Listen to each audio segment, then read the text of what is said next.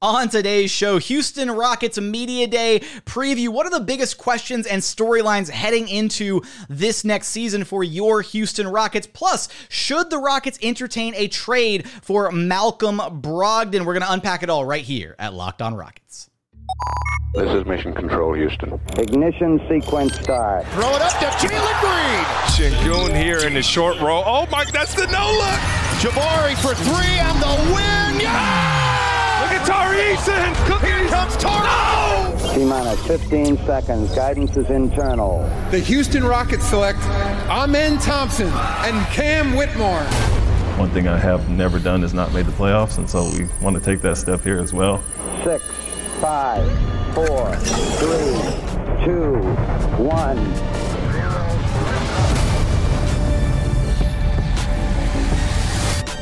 What's up, and welcome to another edition of Locked On Rockets, your daily podcast home for everything Houston Rockets basketball. As always, I'm your host, Jackson Gatlin, native Houstonian and credentialed media member. I'm also the host of Locked On NBA Mondays. Be sure to follow along on Twitter at JT Gatlin. And the show, of course, at Locked On Rockets, free and available wherever you listen to your podcast, including YouTube. Just search Locked On Rockets. Be sure to like, comment, and subscribe. I want your thoughts. If you could ask one question at Houston Rockets Media Day, what would you ask? Put it in the YouTube comments. I will do my best to see if I can facilitate some of the uh, the best questions that I see posed in the YouTube comments.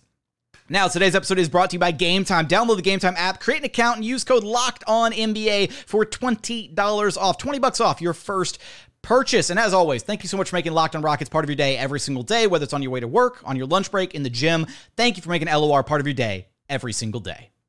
Joining us now is your weekly co-host Madison Moore. You can track down on Twitter at Madman Leaks. Here on the eve of Houston Rockets Media Day, Madison, we are right on the precipice of probably the most optimistic Houston Rockets season that we've had in a very long time. Going into media days last few years, it's been it's been fun for me because I've gone from, you know, just being a diehard fan to being credentialed and being in the door and being able to ask questions, all that. But let's face it, the last few years have been kind of rough around the edges for this organization. So this is the first media day in a few years where there's optimism and a lot of hope going into the year that this team can really take some significant strides forward and get back to a place where they're playing competitive high level basketball again.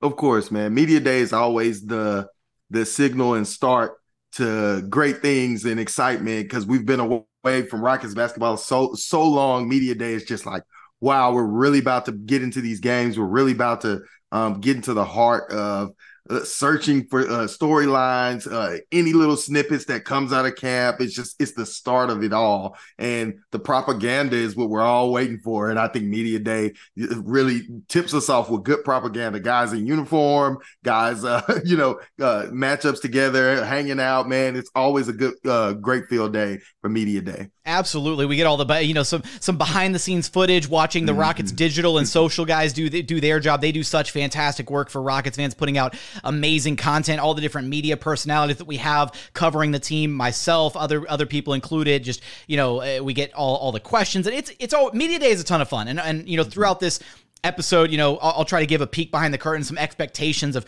of how Media Day kind of functions um, from from what I see as I'm just there, kind of behind the scenes, because the Rockets will publicly stream Media Day. They try to do it every year, um, so it'll be available on YouTube. We'll also have a stream going over at Rockets Watch uh, with ClutchFans, Dave Hardesty and Roosh Williams. They'll be hosting uh, a live stream over there. So if you want to go hang out with the Rockets Watch crowd, you can do that.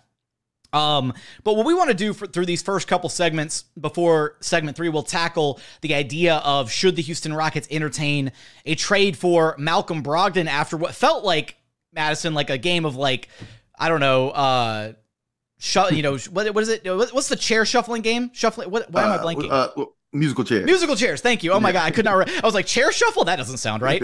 Um, it felt like a game of musical chairs with like Dame traded to Milwaukee, then Jrue traded to Portland. Now, now Portland trades Jrue to Boston, and now Malcolm Brogdon's the guy left out to dry uh, with the Blazers, and they're probably going to flip him down the line. So it doesn't make sense for the Rockets to pursue him, but.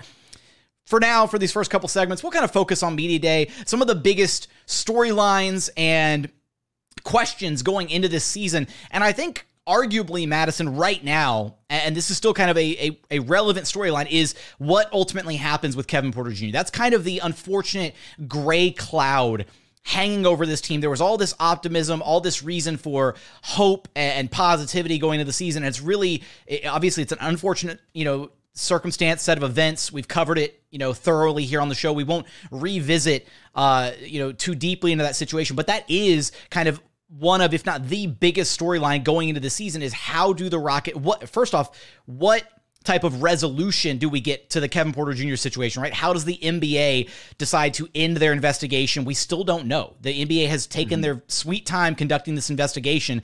And if I were to make a prediction, I doubt there's going to be an answer tomorrow at media day. Maybe yeah. the Rockets surprise me. Maybe they come out and say, "Hey, you know, the NBA is close to an answer, or they've they've given us an answer, and here's what we're planning on doing with it." But I doubt we get an answer tomorrow, honestly.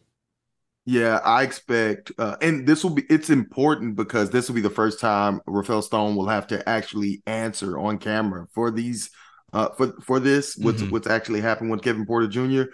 Um, and I expect him to treat it the same way he talk, uh, treats contract extensions. He's going to say, Hey, this is a, an impending investigation and we do not speak about it. And so I just, want to prepare everybody that I that's what I wholly expect to happen. Um, it's a very sensitive situation with more than just Kevin Porter Jr.'s career on the line. It's other people involved um, that is that can be very very sensitive uh, for the organization. So uh, as much as we would like to hear a resolution to this, these type of things take take time, and I expect us to get the runaround and not get the answer until the NBA actually comes out with its findings. More than likely, honestly. Um, so yeah, don't get your hopes too high for for an answer yet here on the on the KPJ front. But I do think, and this kind of goes hand in hand here. I think one of the bigger storylines, and maybe a bit of an underrated storyline going into the season, Madison, is I think this might be a real. This is probably a very important year for Rafael Stone, right? Like the hiring of Ime Udoka showed that the Rockets they they're like, no, this is our guy. This is our head coach for the next stage of Houston Rockets basketball. The clock started to tick on Rafael Stone the moment Stephen Silas was let go, and I think this season is going to be very, very important for his long term potential future in Houston as the general manager. If this season is a letdown, um, mm-hmm. I think it kind of uh, you you have to draw come back and, and look at Rafael Stone, and he's going to be likely the guy whose whose seat is probably because of the whole KPJ thing right now. The start of this year, it hasn't even started yet, right? And they're off to kind of a rocky start just because they're going to have to try and figure out some kind of a resolution to the situation. The the heat on his seat is probably turning up a little bit, mm-hmm. whereas you think obviously ownership's not going anywhere. Ime is pretty safe right now, mm-hmm. and there's not really a player or two that you can pin things on because it's the young core, right? None of them are able to be scapegoated at this point. So there's one kind of fall guy, essentially, if this season doesn't go according to plan. And, I do think that guy is Rafael Stone, for better or worse, unfortunately. And uh, obviously, I hope things go well this season so that the Rockets, you know, we have a lot of positivity to talk about, some some good basketball, all that. Um, but yeah, I think that's kind of one of the significant storylines of this year is this could be kind of the make it or break it year for Rafael's tenure as the Rockets GM. And I think that leads us to the most important question that can be a- uh, asked to actually three people um, uh, during media day. Uh, one is Rafael himself, as well as Ime Udoka, and hopefully if Tilman is available, I'm not sure. He typically he's not. He's but typically not. Unfortunately, yeah, he's typically so. not. But I mean, you can't count him out as media day. But if if uh, any of those three are available, which we know Rafael and uh, Ime will be available, the key question is what does a successful season look like for the Rockets this year?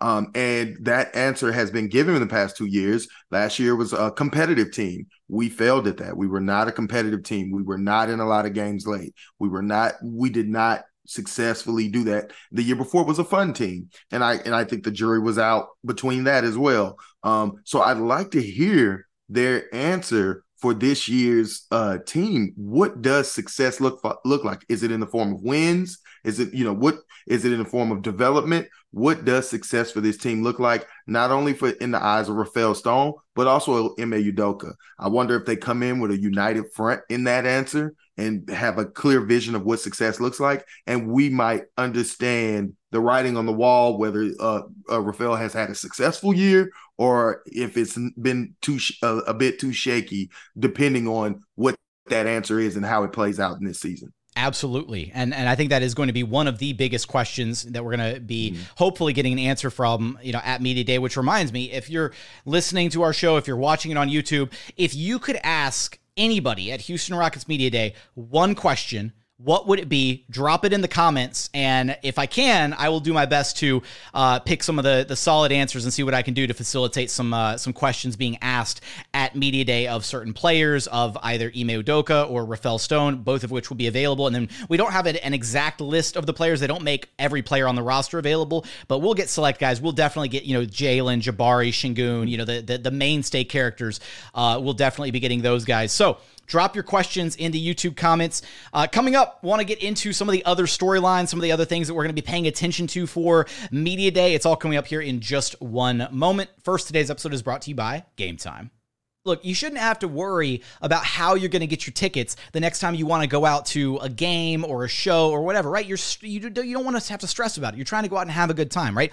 Game Time is the fast and easy way to buy tickets for all the sports, music, comedy, and theater events happening near you. They've got killer last minute deals, all in prices, views from your seat, so you know, you know exactly the type of bang you're getting for the buck that you are spending, and they've got their best price guaranteed. You can find exclusive flash deals and sponsored deals on tickets for football, basketball, baseball, concerts, comedy, theater, so much going on on game time. They've got their game time guarantee, which means you always get the best price. They've got tickets on deals right up to and including 30 minutes after the event starts. So, again, whether it's a last minute thing, whether it's something you're planning in advance, use game time. Take the guesswork out of buying your tickets with game time. Download the game time app, create an account, and use code locked on NBA for $20 off your very first purchase.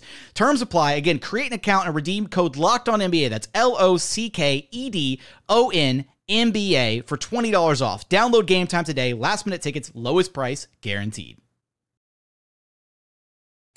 And continuing on here at Locked On Rockets, your daily podcast, home for everything Houston Rockets basketball. A bit of a media day preview headed into the start of this next campaign for your Houston Rockets. Now, again, the way media day kind of functions, the way it works, um, it'll be from 11 a.m. Central Time to 2 p.m. Central Time. Again, those times are a bit tentative. Uh, sometimes the players get held up a little bit doing some of their media activities because what they wind up doing is Toyota Center, like, and I'll try my best to get some behind the scenes pictures and photos if I can. Um, but Toyota Center gets like transformed into this just like station by station thing where they are so industrial about the way that they run these players through. So when you see like throughout the season, like all the like in-game graphics and the guys were like, get louder, cheer, all that.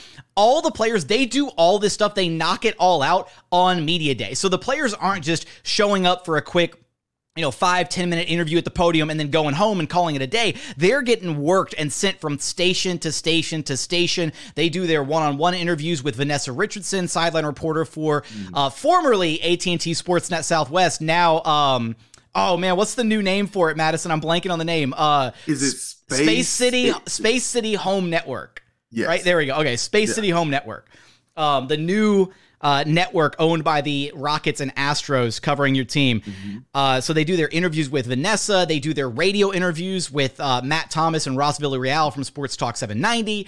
Uh, they do all their, you know, all their digital and social media hits. They do fun little interviews for like TikTok and all that. So this is what, you know, that's kind of what Media Day ultimately entails. And there are some really fun moments like, uh, last year when we were walking down the hallway at one point i was following jabari and tari and uh, i got a chance i was trying to ask jabari how he felt about the locksmith nickname. And before he could even reply, Tari jumped in and he goes, Jabari Safari. Like he was clearly making fun of the fact that, like, you know, people, he got the, the Tari Ferrari nickname. So just the, the rhyming, the alliteration, all that. So it's just fun to watch these guys have that camaraderie and have a day where they're just kind of goofing off, having some fun.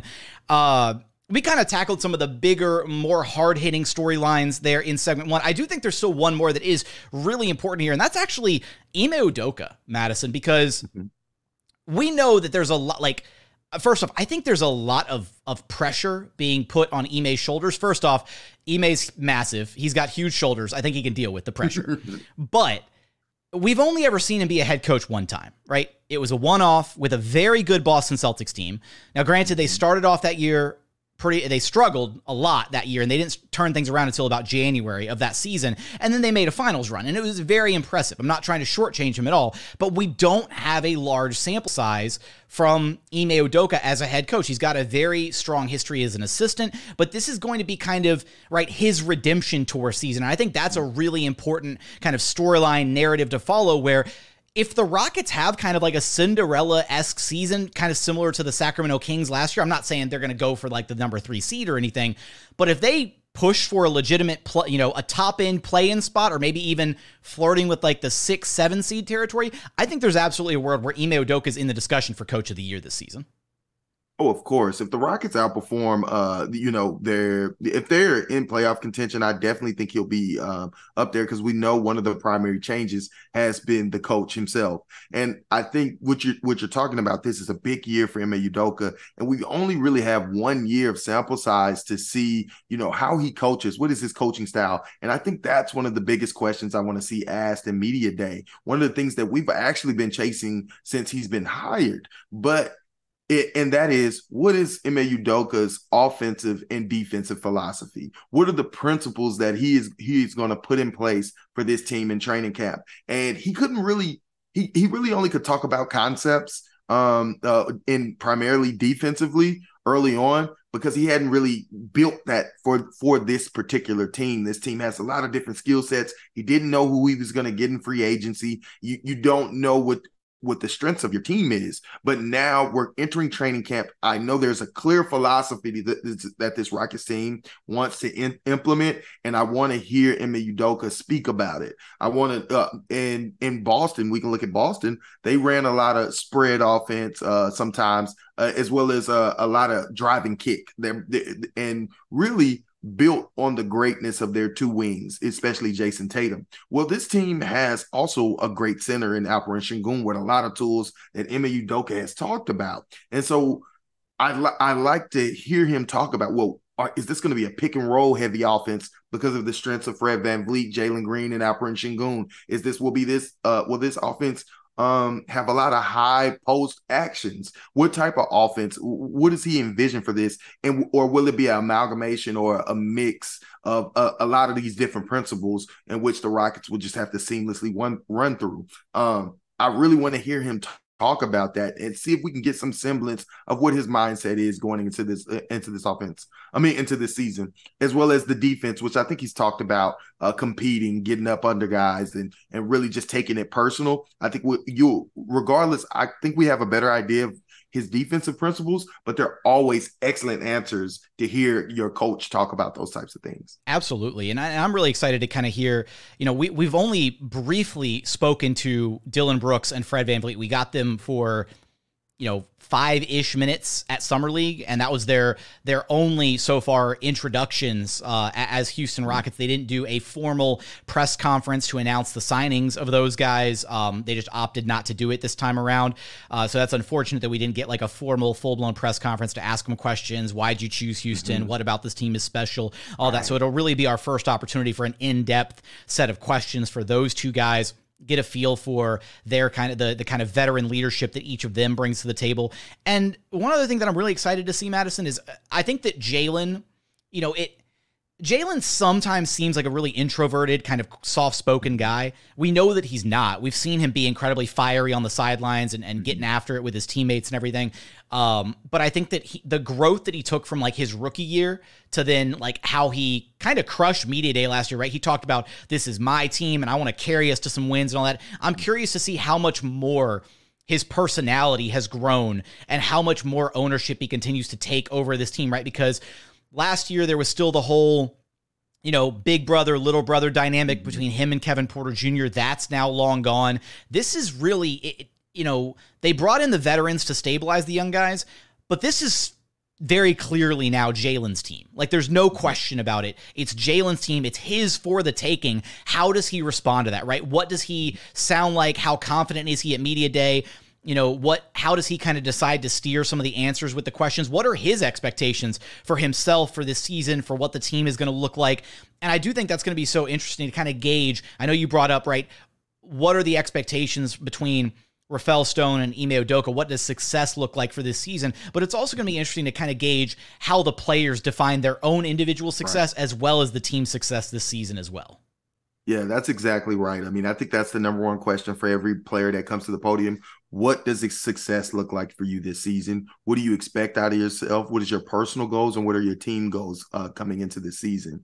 And I also think it'll be just great to talk to them and pick their brains on how the offseason's been going. We've got a lot of snippets of working workouts with Jalen, um, his him getting bigger. I mean, we can nail down his weight, his size, right? How, how much how much uh, weight did you put on this uh, season, Jalen? How tall are you Alperen Sengun. You know, the, a lot of those little things. And also, Kelly did a, a, a excellent piece about uh, Amen Thompson where he talked about some of the scrimmages and the chemistry he has going with Fred VanVleet and Alperen Sengun. We'll have the opportunity to talk about those scrimmages, or, or the media will have the opportunity to ask about those scrimmages um, to the other players. Um, who, who do you have chemistry with? How who's impressed? Who's impressed you outside of you know on your teams th- during these scrimmages? What does Fred? How how has Fred VanVleet and Dillon Brooks? What have they brought to the team so far to you young guys that you guys haven't thought about that you haven't? You know what I mean? And so those type of things to, to be able to pick their brain all in one place, I think will just be really fun and really interesting things for things for the fans to hear. Who do you think Madison has the best money quote from media day of all the players? Tari so, Tari, you think Tari's Tari. gonna have the best money quote? Well, money quote, money Tari, quote. M- money quote is gonna be Tari. But if it's like uh if the most impactful quote might be Fred Van VanVleet. I feel like I've heard we've heard so much about how Fred Van VanVleet is an excellent interviewer. He's very upfront and, sh- and straight up, and I think he gives really good answers. So I think if you ask Fred Van VanVleet to go in deep in detail about a particular thing, um, you might get you know a friendly surprise at how detailed he is about his answer. So okay. I think I'll go that way. I maybe you know took the okay. You, you you're you're hedging a little bit. It's okay. Yeah, I'll, yeah. I'll, give I'll give it to you though. I'm gonna I'm gonna say Dillon Brooks. I think Dillon Brooks is gonna walk oh, away with like the quote of the day, and Rockets fans are gonna be running laps with it, just going, "Oh, Dillon Brooks!" Like we're so glad we got Dillon the villain. Let us know in the YouTube comments who do you think this is your bonus question of the day. Who do you think has the best quote from Rockets Media Day? Let us know in the YouTube comments. Coming up. We're going to tackle the idea should the Rockets pursue Malcolm Brogdon now that he is uh, on the island known as the Portland Trailblazers? We're going to get to that in just one moment.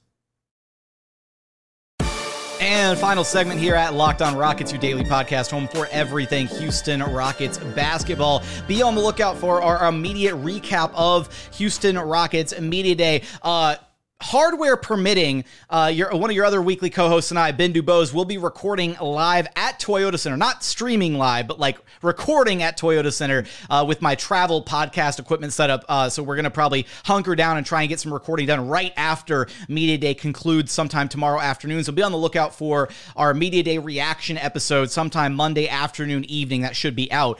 Uh, Madison. So we had the musical chairs happen with Dame gets sent to Milwaukee, then Jrue Holiday gets sent to the Blazers, and then Boston Celtics come knocking because they lose out on the Damian Lillard sweepstakes. So then they pick up Jrue Holiday, which, like, what a turn of events to, like, you miss out on the guy. So then you go get the guy that just got replaced. Like, it's kind of a funny series of events. Before, actually, really quick, before we get into the Malcolm Brogdon stuff, how do you feel about Dame in Milwaukee? Oh, a match made in heaven. I think that offense is now supercharged. Best duo I mean, in the you, NBA immediately, or yes, I mean their their fit is so seamless yeah. together. I mean he's a force of nature off the like their pick and roll play will oh. be just automatically the most dangerous. Yes, because because Giannis is such a force of nature coming downhill on those pick and rolls. Teams have just elected to say, "Hey, we have to just pack the paint on Giannis." Whoever's taking that three point, whether it's, whether it's Jrue, Khris Middleton, we'll, we'll just let them have it. And if you let Dame take those shots, he's going to drop 50 on your head, yeah. just point blank. Yeah. And, and it's just, it's the worst pick your poison a team could ever. And I thought they instantly became the favorites until the Boston Celtics trade, which I think uh, votes them back into uh to contention of probably being the favorite. Just depth and injury per, uh, permitting. Yeah, it's it's a it's an arms race out east for mm-hmm. sure, and and the Celtics look very different now with Kristaps Porzingis and Jrue Holiday over there in mm-hmm. place of Marcus Smart and Rob Williams. The Celtics have a really strong top six, and then it gets real murky after that top six though. So if they have any kind of injuries, or if Jrue misses time, or KP misses time, you know, it, it could be really tough for them. But those are going to be the two teams to watch out east. But that leaves us with the Portland Trailblazers, who are still holding on to Malcolm Brogdon after this set of musical chairs and trades and whatnot. And there are going to be a lot of teams, contenders included, that come knocking, uh, trying to see about acquiring Malcolm Brogdon's services. And the Rockets may not be in the contender group, but they're a team that, as we alluded to earlier, right, still don't have an answer on the Kevin Porter Jr. front. And we've speculated a little bit here on LOR about some possible trades, some ways to utilize just the contract component of, of KPJ's deal to acquire another player. And, Brogdon would kind of fit the bill there. Uh, he's got two years left on his current deal, so this season and next season. He's making 22 and a half million both years. So possibly a little bit out of reach of Kevin Porter Jr.'s just under $16 million salary. I don't know if the Rockets would have to include another salary to kind of aggregate the two to be able to make a trade happen. I don't know if they can make it one for one off the top of my head, but conceptually, I don't hate the idea of Malcolm Brogdon in Houston. I think to me, it just kind of comes down to what would it cost, right? If the Blazers have another contender that's, you know, asking about Brogdon and willing to offer a first, you know, how much is too basically how much is too much to pay for Malcolm Brogdon? Madison, what's the furthest you would go if it's just Kevin Porter Jr.'s contract and no other players, eh, whatever, and it's just draft capital on top of it? What's the most you would pay for Malcolm Brogdon? Uh two seconds. That's two the seconds? most I put. Yeah, and I think that's I think that's honestly what he's worth, and that's why I think we're not going to get him because I think a team is going to want a premium on that to take on Kevin uh, Porter Jr.'s contract and the controversy that comes with it, as well as the uh, NBA hasn't made a decision on it on his contract. They haven't made, and it's kind of been a while now to me, and which may scare teams off off as well. Because what if that contract isn't voided? What if he is just given a suspension, right? And where a team is stuck with that salary, um, then then you're working with you know paying to get KPJ off, which is could be a dangerous situation for a team that you know Portland may Portland doesn't have to do. You know what I mean? They there will be suitors out there who need a backup point guard that need depth that Michael Brogdon can play the one and the two and can actually fill in as a starter if there's an injury down the road. They don't have to make this trade today. They can rehab some of his value because um, I know he's been injured. Um, and I honestly don't think it's something the Rockets probably would uh, be able to pull uh, pull off without significantly paying for. Yeah, you know, I'm torn on it because I've talked myself into the idea that you know, eh, let's face it, teams understand there's there's going to be kind of a PR, there's an optics look to any if if a KPJ trade does materialize, but I'll be completely honest, I don't think front offices care about that. They're going to do what they think is best for their team, which is why the mm-hmm. Rockets are, in fact, exploring Kevin Porter Jr. trades, right? They didn't just immediately, oh, we're going to cut him, we're getting rid of him, we don't want to be associated with him anymore. They're doing their due basketball diligence by trying to figure out how they can make the most of a bad situation. And other teams out there might you might have a team that again for the Blazers, right? Kevin Porter Jr. is an expiring contract, so Malcolm Brogdon isn't, and if the Blazers don't want to have to be sal- you know saddled with that Malcolm Brogdon salary, then they could get off of it a year earlier, and if the if the draft capital is equivalent, right? If the best that they're getting, if the best offer from another team is say a first round pick from like a team that's going to be in the you know back into the first round we're talking like 25 to 30 range in like this upcoming year's draft maybe they would value two or even three second round picks more than just one late first in addition to the salary relief from Kevin Porter Jr. being an expiring contract and not being saddled with Malcolm Brogdon because as you pointed out right he's a guy who has had some injury history injury issues in the past he might need to rehab his value a little bit but at least as per what Adrian Wojnarowski is reporting, the Blazers fully intend to give the brunt of their guard minutes to their young trio of guards, mm-hmm. right? Scoot Henderson, Shaedon Sharpe, and Fernie Simons. There's not exactly a ton of minutes in there for a Malcolm Brogdon to really even rehabilitate his value, even if he's just getting 10 to 15 minutes a night as like the spot backup after those three guys. How much more value can you really extract from that? I think at this point, contenders, teams like the Rockets, whatever, we kind of know what Malcolm Brogdon is, what he can bring to the table, what he could provide to a team. So mm-hmm. for me, I think the furthest I would go is the three seconds. And I think second round picks are kind of that really fluid currency where it's like at the time you're kind of like who cares about who cares about seconds like last year we saw five second round picks traded like three different times at the trade deadline right in fact it was the it was the same set of five second round picks got traded twice between two separate teams i think um i'm trying to it was like Atlanta, right? Did it? I think it was mm-hmm. Atlanta and somebody else did like the same five picks for like Saddiq was, Bey or something. It was a lot of second round picks being moved, but that's why I think that the Rockets should not be so eager to move off multiple seconds mm. because mm. they are netting you value in this NBA. I mean, we learned we just you just talked about how we've learned that and i you know as liquid as they we may think they they are they are they have uh a end a ending. They're not they're not infinite you yeah. know what i mean? And so and for me i think that seconds the value of first have kind of just overinflated and now seconds is the new uh catchy thing to do.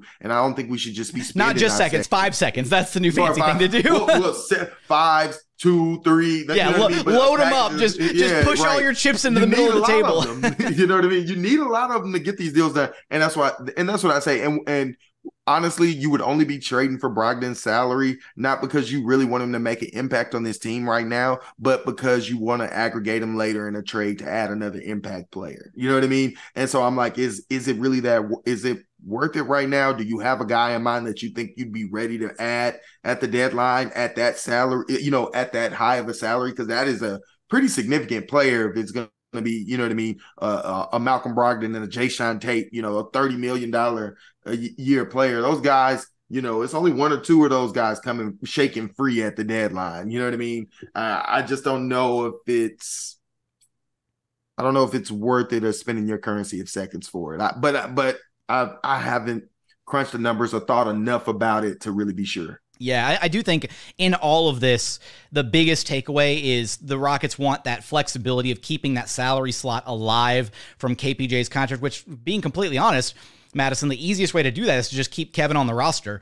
I, right. I just I don't know I don't know what their kind of like pain tolerance is from the PR perspective of just of not like because if the NBA comes out with their their ruling, oh, we'll suspend him for this many games, or we're avoiding this portion of his contract, whatever. That's the other concern is if the NBA outright comes out and they like drop the book on KPJ or throw the book at him, if they void his contract, then the Rockets are screwed regardless because then mm. the contract's gone and they just lose that value right away, which is why I think they've kind of gone into this aggressive pursuit of flipping it for another active deal, even if it's not a super attractive contract, just because if they do void KPJ's contract, you lose that as a bartering chip in potential trades, right? That's $16 million that you can no longer aggregate for the next disgruntled star who becomes available. And we know there's been reporting from Adrian Wojnarowski that this could be the year where we see a lot of movement where star players are getting, you know, unhappy in their certain environments, whatever. We could see a lot of stars kind of shaking loose around the trade deadline or, as, or, or you know, potentially next offseason. And if the Rockets don't have the right salaries to piece together, then they might be screwed when it comes to trying to get that next big name. Again, you know, that next Damian Lillard who becomes free or that next, you know, Mm-hmm. Who do I want to say? I, w- I was going to say Rudy Gobert, but I was like, I don't want to use that name. Um, but yeah, you get my point, right? Is there's there's going to yeah. be guys out that the Rockets want to be able to pursue. Um, and if I could just have my way, that I would just say, just hold on to Kevin Porter Jr. Let him sit there. Tell him to sit at home whatever, deal with whatever repercussions the NBA wants to pass down to you. Keep him very far away from the organization at this point, uh, but hold on to that contract because then, if you can hold on to it to the trade deadline, then uh, the optics become a little bit better too. If you make a trade at the deadline and KPJ's been sitting out for half the season, it's very clear that whatever mm-hmm. team is receiving him, hey, we're not getting this player. Yeah. We're literally just trading for the contract and then we're waiving him immediately. Whereas if you do it in the aftermath of the DV you know reports then suddenly it's uh-oh like you know this player you know the memphis grizzlies trade for kevin porter jr uh-oh like what's what's mm-hmm. going on here? Why are the grizzlies trading for a domestic violence you know a- alleged guy? Like i don't know it's a whole mess yeah. but anything else you got you want to chime in before we wrap this one up madison? No i think i think i'm pretty good. I mean i i i just i have one last question. Sure. It's is this this contract slot and the position that the rockets are right now where we're not very competitive we may be competitive, but we're not very competitive. You you think that's worth the PR hit and the lost assets it would cost to move uh, KPJ? Like is is three second rounders worth that contract slot that they're that for an unknown star on a team that like we're not a contending uh uh you know James Harden team. You know, for a, contending James Harden team where we would need the flexibility to make a move to get a star, a star would have to want to come to this team. You know what I mean? And I'm just like I to me that is the longest long shot. So why am I spending my assets? I mean, that that that's how I view it, and that and that's what I'm struggling with. I see, and I see your point. I, I think for me, when it was Brogdon specifically, I do think Brog, Brogdon's still a guy who can contribute at, at a decent level right. to a team, mm-hmm. and I do think the Rockets were going to rely on some of that bench. You look at their bench; there's no scoring off their bench right now, unfortunately. Right? It's it's a men it's Jae'Sean Tate, right. it's Tari Eason, and it's Jock right. Landale. All their scoring, all their firepower is in the starter. So you're going to have to stagger some of those starters with the bench unit to be able to maintain some like of the offense, um, yeah. which is doable, but it becomes a little bit easier if you have a lead guard or a guard mm coming off the bench that has a little bit more oomph to his game, which Kevin was going to be that guy, right? They were going to rely on Kevin's role for that this season. So kind of replacing that to a level with Malcolm Brogdon, I think is where I'm adding maybe that extra second round pick, getting up to three. Um, I think it's worth. I think it's worth keeping the salary slot alive if it's just two seconds, which is why like I pitched like going for Lonzo Ball, right? Was one of my other ones because Lonzo's going to miss the entire season any- anyways, right. but he's got next season that he's still on the books for, so it gives you a little bit of extra leeway or a little bit of extra runway on how long you have before you decide what you want to do with that contract slot and how, whether you aggregate it, trade for another star, or whatever. So I do think that financial flexibility is important, especially when you look at this Rockets team it doesn't look like they're going to have cap space again for a long time, right? They pulled the trigger this past offseason. That was their shot with an immense amount of cap space. Moving forward, they're going to have mm-hmm. extensions for Jalen Green and Alperen Sengun right. to consider. They're going to likely be operating as an above the cap team down the line. So the only way to improve as an above the cap team is via the trade market. So how do you do that? You have to have tradable salaries. And the Rockets have a bunch of those with Jay Tate, Jock Landale, Jeff Green, and all those guys are, you know, are going to be able to be moved at the deadline or, or even this upcoming summer for uh, all three of them because Jae'Sean Tate has a team option on his final year. Jock Landale, it's basically a team option every year. Jeff Green, mm-hmm. team option. So if they have one more salary, again, the KPJ slot, and they can keep that alive, they could be in the market for a big fish at the deadline or next summer once we have a better idea of what this team is after Ime's first year as the head coach. Yeah, did I, I did I sell you on the idea a yeah, little bit? Yeah, and, and and I get that, and and I guess at the end of the day, if you bring in Brogdon, you use three seconds for it. I mean, you probably could get two of those seconds back. So what are you really spending? You know? Yeah, I mean? yeah. If, so, if, yeah, if, you're you flipping Brogdon to another team, yeah, yeah, If you needed to flip Brogdon by himself, and and and yes, I do think there there's a lack of offensive punch off the bench, and I just figured we'd stagger. But you know, one injury, you know, to one of the the primary offensive guys, even if they're missing like just ten games, it could probably really hurt the flow of a team if the, if we were having a promising season. Yeah. So again, we'll, it'll be it's it's look. We're right here. The season is right around the corner. We got less than 10 days before we got Rockets basketball back. The very first uh, preseason game on the road against the Indiana Pacers is going to be a ton of fun. Madison, you know the drill. Let me know where to track you down at, man. Yeah, man. Come talk to me at uh, on Twitter at, at Madman Leaks. That is uh, at X, my bad. But yeah, just come over there, uh, talk to me. We I love to interact and talk Rockets.